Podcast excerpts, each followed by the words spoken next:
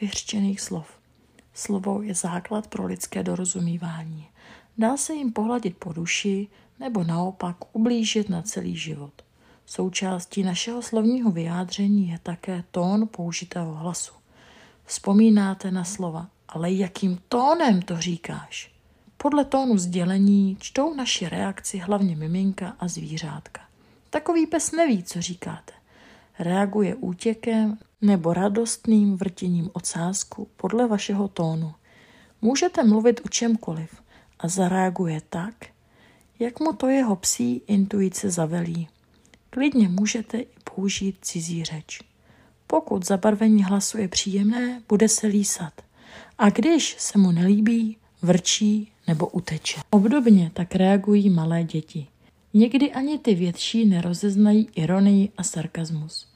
To my rodiče je to učíme.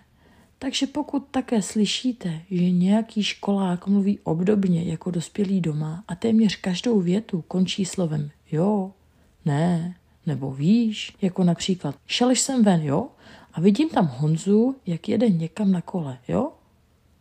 A pak se optám, jestli na mě počká, abych mohl jet taky. Toto je model chování a jednání, který si obkoukáme a přebíráme. Pak záleží na každém z nás, na inteligenci, zkušenostech a vlastnostech vůle, jestli tento vzor přebereme nebo ne. A jestli jsme ochotni a schopni si ho všimnout. A co je ideál ho změnit? Vyskočit z naší komfortní zóny a přemýšlet ještě před vyřknutím slova, jak toto naše oblíbené slovo nahradit. A o téhle změně je řeč. Změnit cokoliv naučeného je jako ohýbat starší stromek nebo bonsai. Někdy to nejde vůbec a někdy to dře. Ale ve většině případů jednotlivých větviček je potřeba ohýbat každou zvlášť. Každý zvyk jednotlivě a pozvolna.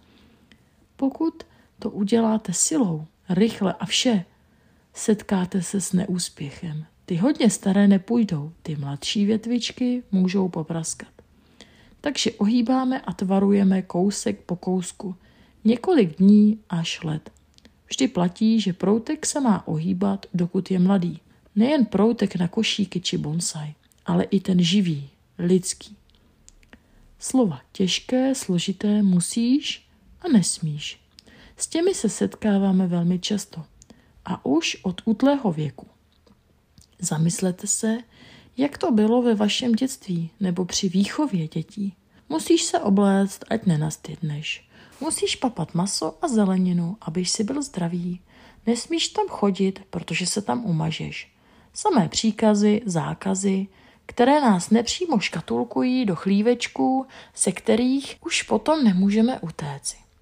Když jsem se dozvěděla, že musíš a nesmíš, mi vytváří vnitřní stres a pokud něco musím a neudělám to, tak jsem selhala.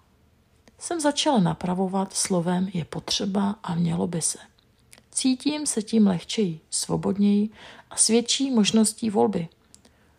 Už nade mnou nevisí ten byč, který by mi říkal, nemáš hotovo, bude zlé. Slovo složité a těžké. Ty se dětem říkají docela často a zůstává jim to po celý život. Těžké by se mělo používat jen v hmotnosti, jako například je to těžké, nezvedej to, bolelo by tě bříško. Pokud se děti učí nějakému novému a nejde jim to a my jim odpovídáme, je to těžké, rovnou je škatulkujeme do chlívečku s názvem to nedáš si slaboch. Nebo ti to bude trvat dlouho a nadřeš se s tím. Mnohem lepší varianta je pro mě taková, že když já se učím něco nového, co je opravdu nové a nezvyklé, a jindy bych řekla těžké, odpovím si, je to nové, potřebuji si na to myslet, aby mi to šlo. A ono to s tímto přístupem také mnohem lépe jde. Slovo nezapomeň. To funguje obdobně. Jak se plní zápor? Nespadnout, nepát, co to je? Děti jsem učila. Mysli na to a to. Buď opatrný, když tam lezeš. Dívej se na cestu. Obzvlášť dětem se lépe plní jasné úkoly. U nás to ale není nic jiného. Je potřeba, aby věděli, co mají dělat. Proč jim máme říkat to, co nemají dělat? To je taková instrukce, kdy můžeme říkat miliony věcí, které by je v životě ani nenapadly. Pak to dopadá jako v obecné škole a olizováním namrzlého zábradlí. Synovi, který je velmi živý, jsem pořád opakovala, že má být opatrný, když někam leze. Ve chvíli, kdy jsem z něj spustila oči, stál na okenním parapetu, držel se kliky a opakoval jsem opatrný, jsem opatrný a bylo na něm vidět, jak se bojí. Zvládl to, dopadlo to dobře. Na to, jaký je to divoch, nemá oproti staršímu, klidnějšímu bráchovi ani jednu jizvu. Myslím si, že mu k tomu dopomáhá to ladění, že je opatrný. Sice ještě neumí domýšlet následky, ale opatrnost si pamatuje. Ironie a sarkazmus. Tím, jak jsou děti nastaveny na jednoduché vnímání tónu hlasu a obsah jasných slov, nechápou ironii ani sarkazmus. Takže pokud bude něco vypadat velmi ošklivě nebo neupraveně a vy řeknete, to je teda pěkné, tak na vás budou koukat poměrně vykuleně. Jak se vám to může líbit? Vždy to není hezké. A dítě bude myslet, že asi v něm je chyba, když se mu to nelíbí. Podle čeho ten tatínek nebo maminka určuje tu krásu? Protipol tomu jsou děti kouzelné osůbky a rodičům. Řeknou, že jim to sluší, ať mají, co chtějí. Když měla dcera neštovice, tak jsem jí ukazovala moje jizvy, aby viděla, že se nemáš krábat. Ona mi odpověděla, ale stejně ti to sluší. To je ta krásná dětská upřímná láska, která ještě není slovy a činy skažená. Sice jsou to sobci, protože dětská sobeckost je drží nad hladinou v tomto velkém světě. Ale jsou našimi velkými učiteli a právě díky nim se v dospělosti sobeckosti vzdáváme. Když matka v noci vstává už po páté a nemá sílu únavou otevřít oči, stejně jde a pochová to svoje uplakané dítě a utěší ho. Děti nás učí den co den. S tímto vědomím se mi lépe zvládá přijetí již čtvrtého malého učitele. Berte prosím svoje slova vážně. Přemýšlejte nad tím, co a jak říkáte. Děláte to pro své posluchače i pro sebe. Pro sebe obzvlášť. Vy se sebou jste nejdéle.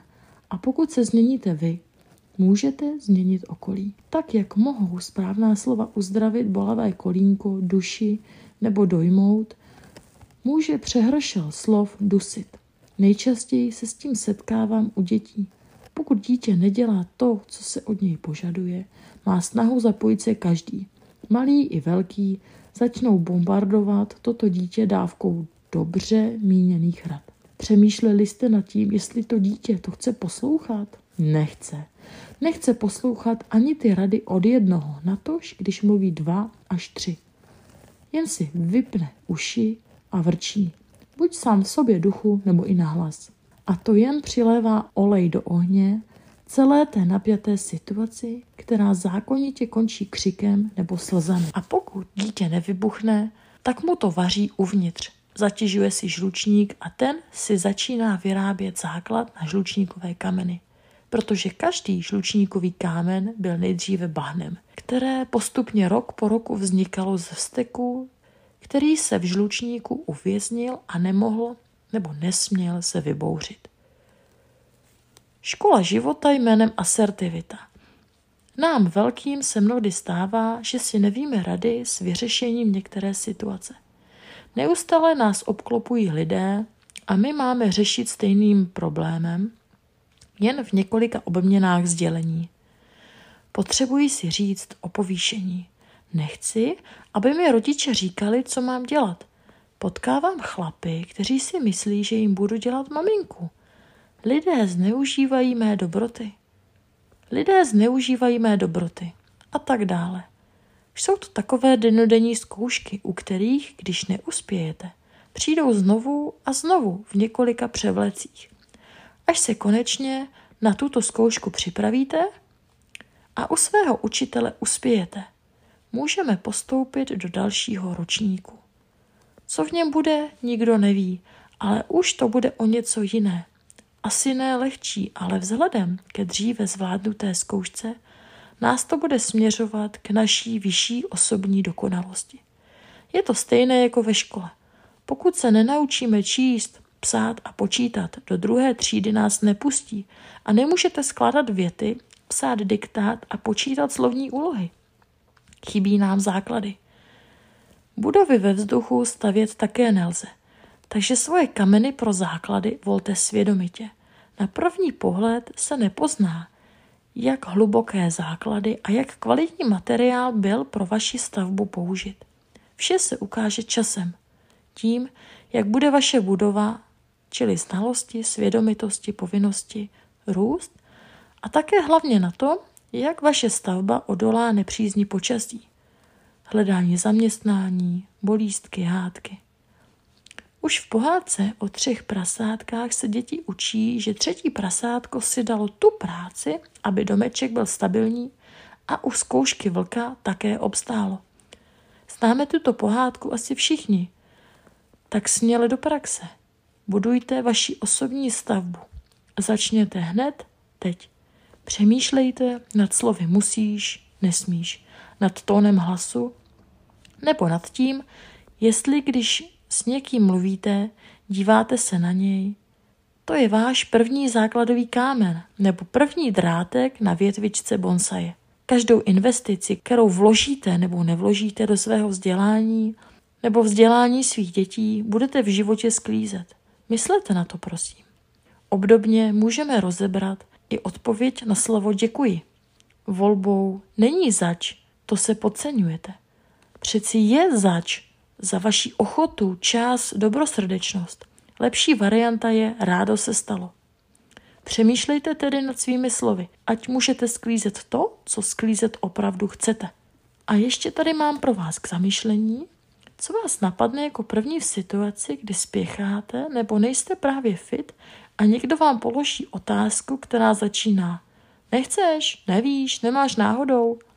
Mně napadá jen jedna jediná rychlá odpověď. Zamyslete se nad tím, co napadá vás a co ostatním říkáte.